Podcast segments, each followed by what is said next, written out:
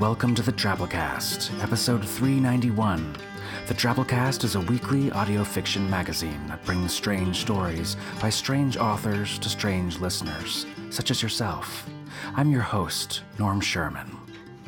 So, I know we did a dog story last week, but well, this story will seem like it's about dogs, but it's it's not. It's about well, it's a gosh darn Drabblecast story if you've ever heard one, that's for sure. We bring you Day of the Dog by Aliya Whiteley. Aliya lives in Sussex in the UK. Her stories have appeared in Strange Horizons, Interzone, Black Static, The Drabblecast, and in many other places. Her 2014 weird horror novella, The Beauty, was shortlisted for the Shirley Jackson Awards and also made the James Tiptree Jr. recommended reading list. Her latest fantasy novel, Skein Island, is currently available from Dog Horn Publishing. So without further ado, we bring you Day of the Dog by Aliya Whiteley.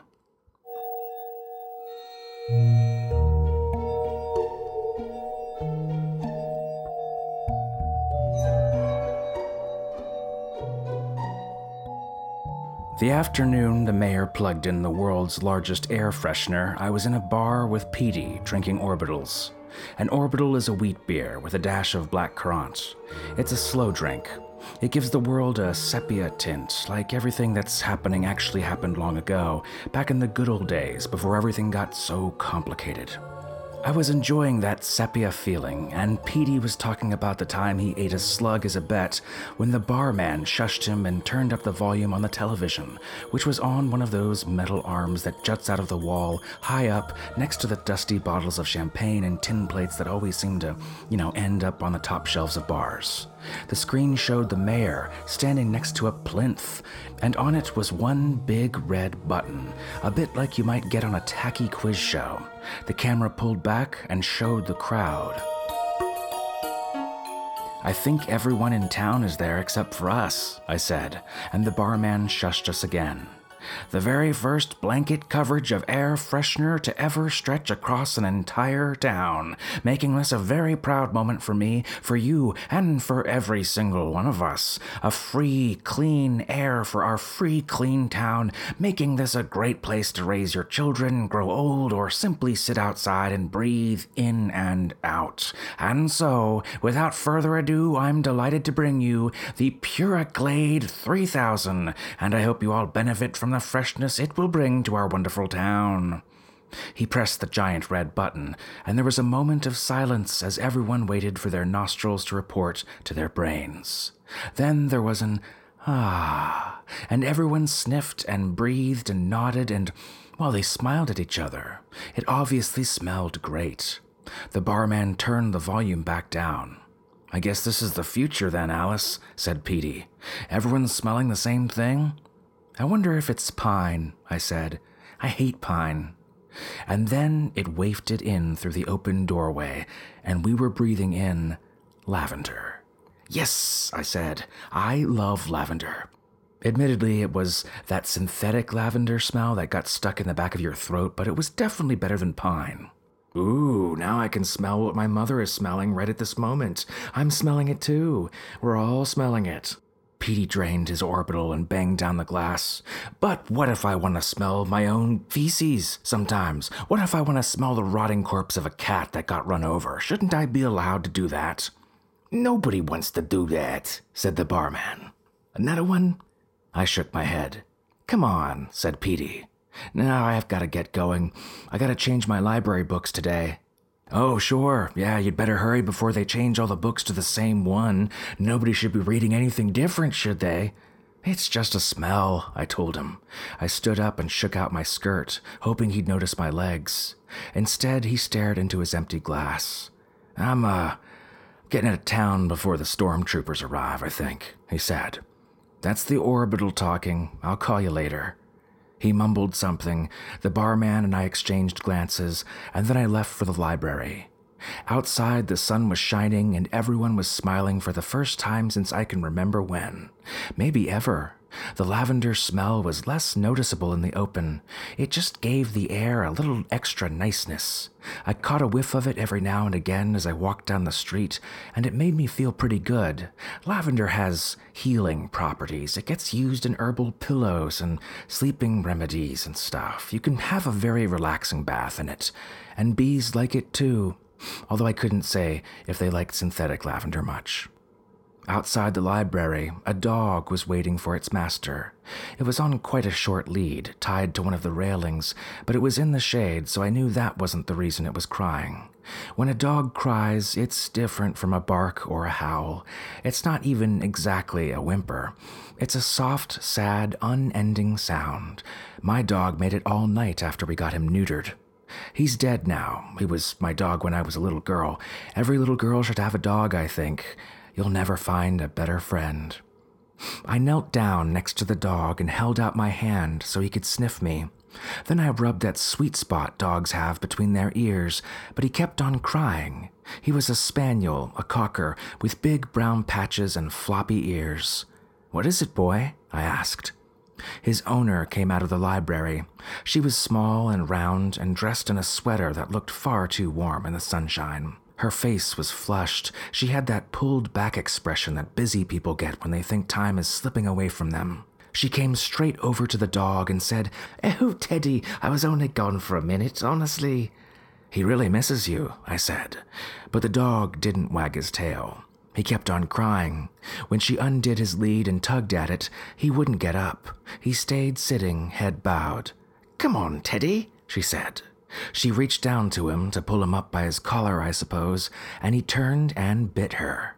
It was so weird. He didn't even growl. He got her palm and bit down and then just held on, and she pulled back, and there was this ripping sound, and suddenly there was blood all over his mouth and her hand, and she made this high pitched squeal and fell over backwards, her arm against her chest. Teddy just licked his mouth with his long pink tongue. It was like he'd been given a treat. People came running down the steps of the library, and they gathered around Teddy's owner, who was still squealing, and in the distance I thought I heard a different dog barking. And then Teddy sat up and whined, and I realized it was the sound of a lot of dogs barking, and it was getting louder. Then the screaming started. I didn't say anything to Teddy's owner or to the crowd around her. To this day, I still feel horrible about that. But when you're in a life or death situation, you either discover that you really, really want to live, or you're prepared to watch other people die in order to accomplish that. Or you discover that you think life is not worth living if you're not still all being nice to each other. Anyways, having lived through that kind of situation, I can tell you that I'm definitely in the first group, and there's no point beating myself up about that. Instinct takes over. I ran as fast as I have ever run, flat out, back to the bar, and I saw things on the way that still haunt me bloodied things, slimy things, and things that should have been parts of bodies, and bodies that should have had hands and feet, and the dogs feeding, crunching down, working their way through the townspeople. I hit that bar at a hundred miles a second, and Petey and the barman were still there, watching the town square on the television, their mouths hanging open as the dogs, you know, ripped through what was left of the crowd. I could see on their faces that they hadn't really grasped it yet. Not not yet. So I said, "It's the air freshener. Gotta be the air freshener." And I closed the door behind me and dragged one of the long thin tables that usually sits up against the window in front of it. Yes, I know dogs can't turn door handles, but it seemed like a good idea at the time. The dogs are Petey said. Yeah. I walked up to him, took his face in my hands. Words spilled out of me like a script, the things I'd once practiced saying in the night, in the safety of a dark, empty bedroom. I've always loved you, right from kindergarten, even though you can be a moron sometimes, and I know that you're not good in an emergency. You couldn't even cope with eating a slug, for God's sakes. So I already know I'm going to have to take control in this situation to get us out alive, and that's fine. You don't owe me anything. You don't have to say you love me back. You just. You have to shut up and do what you're told. And I know that doesn't come easily for you, so please try hard, okay? I dropped my hands away from his stunned expression and looked at the barman. He returned my gaze without a qualm. I marked him down as useful. What's your name? Marcus, he said. Got any weapons around here? He smiled, crouching down behind the bar, and straightened up again with one hunting knife and one baseball bat. Yeah, will these do? Yeah, nice. It never hurts to be prepared. Right, so here's the plan. We need to get out of town. I happen to know that the woman who owns the hairdressers next door keeps her Range Rover parked out back. Now, the shop was shut, so she must have gone to the plugging in ceremony this morning, which means that she's dog meat by now, too. So let's hope she left her keys in the car, and if not. Hey, I, I can hotwire a car, said Marcus. I'm liking you more and more, Marcus. No, wait, said Petey. Instead of leaving town, we should try to stop the smell, right? Then the dogs will go back to normal and people will be saved. We, we could drive the car into the big air freshener and smash it to pieces. We'd be heroes. okay. Look, the only person I'm acting the hero for today is you, Petey, I told him. And that's a stupid plan. We're not doing it. Firstly, the smell won't just dissipate because we've smashed the freshener. Second, look at the TV. Are you seeing that? There were more dogs arriving by the second, and some of them were carrying bits of people in their mouths, while others just dove into the bodies and ripped off gobbets of fat or pulled out long, meaty strands of intestine. Behind us, there was a yipping sound. A terrier stood by the front door. I crouched down and eyeballed him through the legs of the long table. He scratched at the glass and whined like a good boy waiting to be let inside by his master. Oh, I'm not falling for that, I said. The terrier sat down and waited. His tongue lolled out. He cocked his head to one side as if he was thinking hard about something. Listen, it could work, whispered Petey, close to my right ear. He crouched down, too, and he put one hand on my knee. For a moment, I didn't smell lavender anymore. I smelled him, that lovely, innocent Petey smell. I took his hand from my knee, stood up, and chose the hunting knife. Marcus nodded and took up the baseball bat. You're gonna do this my way, I said to Petey. No choice. Wait, who made you boss? You always got picked last for dodgeball. When you announced you were going to run for class president, everyone laughed until you sat down again. Well, this isn't school again, Petey. That's right, he said with a triumphant finger point, as if he just won the argument. Then he looked out at the terrier, and I saw real fear cross his face. He was finally beginning to understand the situation. The little dog had been joined by a big one that I recognized Miss Turner's Great Pyrenees, Holly. It had the sweetest temperament and thick white fur that was so soft to the touch. I used to give it a stroke whenever I passed Miss Turner on her porch. She loved to chat with whoever was walking by, and Holly adored being stroked. But now Holly's fur was matted with blood, and Miss Turner was probably half eaten on her porch, calling out through her terrible pain for help and wondering where the hell it all went wrong. I pointed the knife at Petey. Get up, we're moving. We're going out through the back. Marcus, you take point. Right, said Marcus, and I followed his broad shoulders to the storeroom with Petey grumbling all the way. Marcus threw his weight against the emergency exit bar and flung the door back. The daylight dazzled, and for a moment I couldn't see a thing.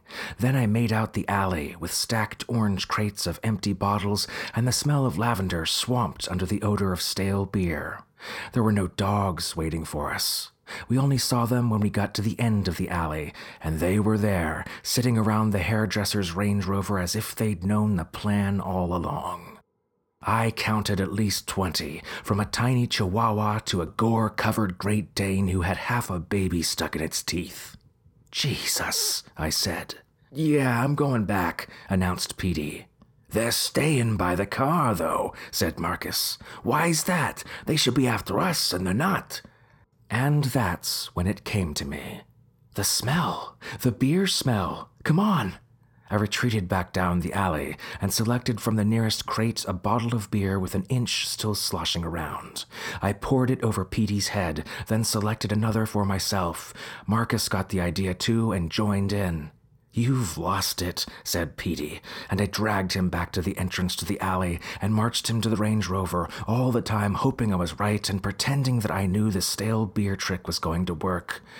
And it did. The dogs growled and backed off, even the Great Dane, and the car was unlocked, and I threw Petey on the back seat and took the front passenger seat while Marcus got behind the wheel and groped around under the dashboard. The engine started, an educated purr that suited such an expensive car, and I have to admit I really enjoyed the sensation of being ferried around town in that huge, wonderful wagon, hearing the occasional dog go splat under the wheels. We made it to the edge of town, and up ahead was a roadblock with tanks and soldiers and a few townspeople I recognized hanging around, crying and nursing flesh wounds. Marcus pulled over and stopped the car. I turned round to Petey. It's gonna be okay, I said. It's gonna be okay now. Yeah, he said. He stared at his hands in his lap. Thanks. And I knew in that moment that in all possible futures that lay before us, there wasn't one in which Petey and I would ever get married, have kids, live a wonderful life together. He would never forget the things I'd done that day. He'd never get over the fact that I saved him.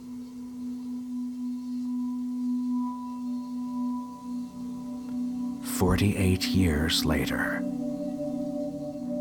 Are you ready? I said. Marcus nodded. I stroked his cheek through the balaclava. Even after all these years, he still looked darn fine in his action gear. He worked out five times a week and attended a local dojo at the weekend. And I did my bit too. Being 70 really wasn't so bad as long as we both kept moving and popped the pills. Sometimes I have to admit, I wondered what we kept moving for particularly after the kids left home and the government work dried up. I mean, we could have opted for a couple's euthanasia program and our pensions would have covered it. No backstreet doctor skimping on the morphine for us, but we felt there was still something lying up ahead. And we were so right. Now, I smeared the putty across the window frame, then gave the glass a soft tap. It came free, and Marcus caught it and laid it down on the well kept lawn, where it reflected the glint of the full moon. We repeated the process with the inner pane, and then it was just a matter of climbing inside, disabling the alarm system, and locating our target. We found him sleeping in the basement, propped on a stool in front of his own very private mahogany bar, an empty martini glass in front of him, with a little pink paper umbrella leaned against the lip. From my viewpoint on the stairs, looking at his slim back and curly brown hair, he looked the same as ever. It was only when I spoke and he swiveled to face me that I realized time had caught up with him, too. In fact, it had chased him down and savaged him, scoring his face with deep lines that ran from his eyes to his sagging chin. Petey, I said, you should have known better. Got any wheat beer?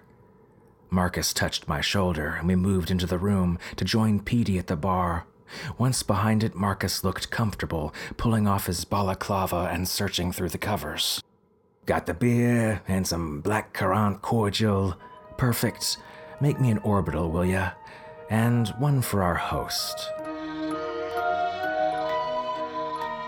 I hadn't had one since that day when the dogs turned bad. I wondered if it was going to be as amazing as I remembered. It had been heaven, with the sunshine coming through the windows and the local news channel playing on the television above the row of optics, running some piece about a new sculpture commissioned for the town hall, or a change to the train timetable. What are you doing here, Alice? said Petey as his orbital was placed in front of him. Funnily enough, he didn't look that surprised to see me. There was a settled air of resignation in the way his shoulders slumped. you thought you could start it up all over again and we wouldn't find out? It's, it's totally different this time around. It's got nothing to do with you. Petey, Petey, Petey, I said, and I realized how hard the years had made me, that I could speak to him, my lost first love, in that tone of voice. I hated myself as I told him. After you walked away from me that day, Marcus and I started stamping out the global market in mass smells for a living. Of course, we had to let some other people die or get actively involved in making them dead in order to save the important ones, but that's life all over, isn't it, sweetie? Oh, is it? said Petey. I sipped my orbital. It was not as I remembered it, to be honest.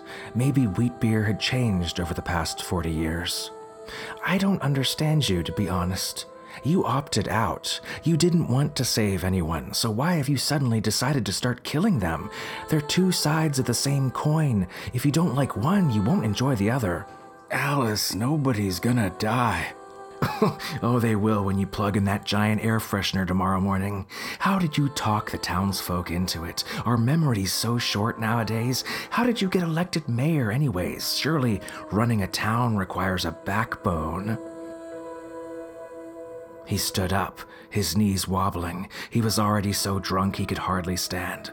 It's not an air freshener, he said with a burst of venomous energy. It's a deodorizer. A what? It removes all smells. Don't you understand?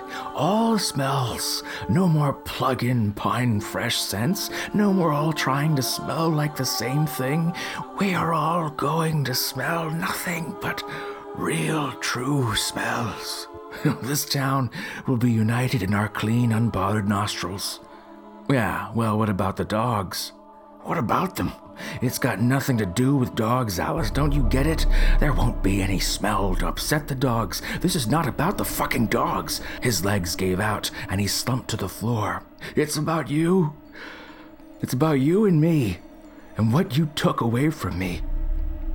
You and me? There's more important stuff out there than you and me. You don't know what will happen when you turn that giant deodorizer on. You have no idea. Oh, that's right.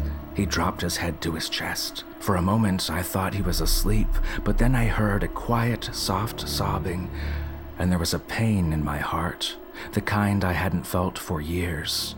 I looked up at Marcus, and he nodded. Good old Marcus, my dependable hero of a husband, knowing me better than I knew myself. With his approval, I felt no problem with kneeling down beside Petey, stroking his hair, whispering to him of the things I had been thinking all these years. Remember that slug you ate? You were so obsessed with the fact that you'd eaten the slug. You'd taken that bet. He straightened up. You think I should have taken, I should have been taking more bets? no, you complete moron. That's just my point. The slug never mattered. You're looking at the details of your life and trying to make sense of them, right? Trying to understand that day so many years ago when the dogs, well, they all turned on us and I got you out of town. But that day was just like the day you ate the slug. It didn't mean anything, and you can't make it mean something no matter what you do. You'll always be that guy who survived, and being a survivor is just the same as being dead with a longer sell by date on the top of your packet. I mean, that's all. That's not true, he shouted. You ruined me. I could have saved everyone. We could have made it to the town square and destroyed that freshener, and. Those people would still be alive. It was too late, Petey. It wasn't. It wasn't. He took a deep breath and smiled at me. I saw the boy once again in that smile. It really wasn't. Well, in that case, I'm sorry, Petey. I'm sorry I stopped you from saving everyone. But now you have a chance to be a real hero. You can get a whole new set of people out of danger. Give up on the deodorizer. You plug that thing and who knows what the hell will happen. Let's not find out, okay? I helped him up, and we sat back on our stools side by side, with Marcus behind the bar pretending to mind his own business, just like old times. Thanks, Petey said. He sighed. But what happens if I say no? I glanced at Marcus. Well, something not nice. Wow, really? You let your friend here do something not nice to me? He's not my friend, Petey, he's my husband, and I'd do it myself. He took a big gulp of his orbital. I followed suit. I always did wonder about that slug. If that was the one moment that I was nearly a different person. I guess I'll never know now. So, what's your answer, Petey? Yeah, should I be a hero your way or my way, do you mean? You know, I think it won't mean anything if I don't do it my way. Right, I said. Have it your way. Petey.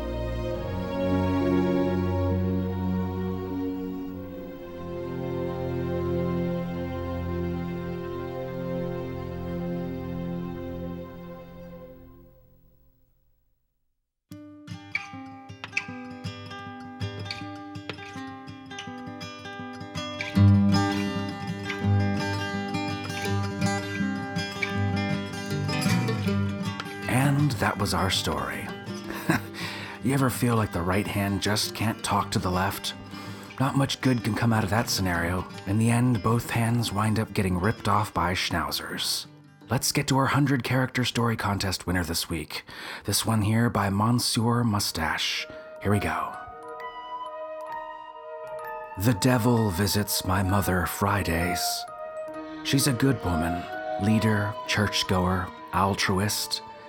Yet, she looks forward to Friday. Nice. 100 characters, we call them twabbles. We hold a weekly contest in our discussion forums at forums.drabblecast.org. Go there and get thee into the twabble section under short stories. Write a 100 character story, not counting spaces. You might be next week's winner. Follow the Drabblecast on Twitter at Drabblecast to get a sneak peek at our weekly winners early and other fun stuff. All right, folks, that's our show this week.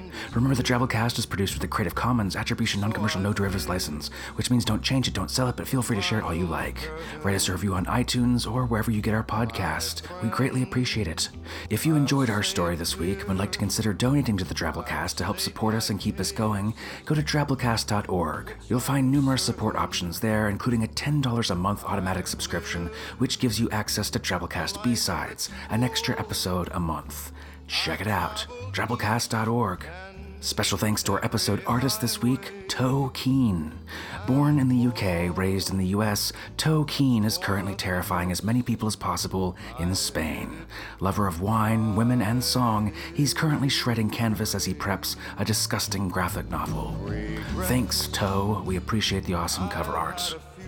Our program this week was brought to you by Samantha Henderson, Sandra Odell, Bo Kyer, Melissa Harvey, Zimmerman Bledsoe, an old empty baby carriage left out in the rain, Jason Smith, Jen Fisher, Tom Baker, and yours truly, Norm Sherman, reminding you when you're in a life or death situation, you either discover that you really, really want to live, or you're prepared to watch other people die in order to accomplish that. Each charted course, each careful step along the byway, and more, much more than this, I did it my way.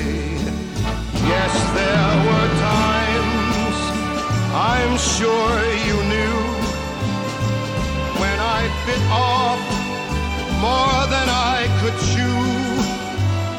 But through it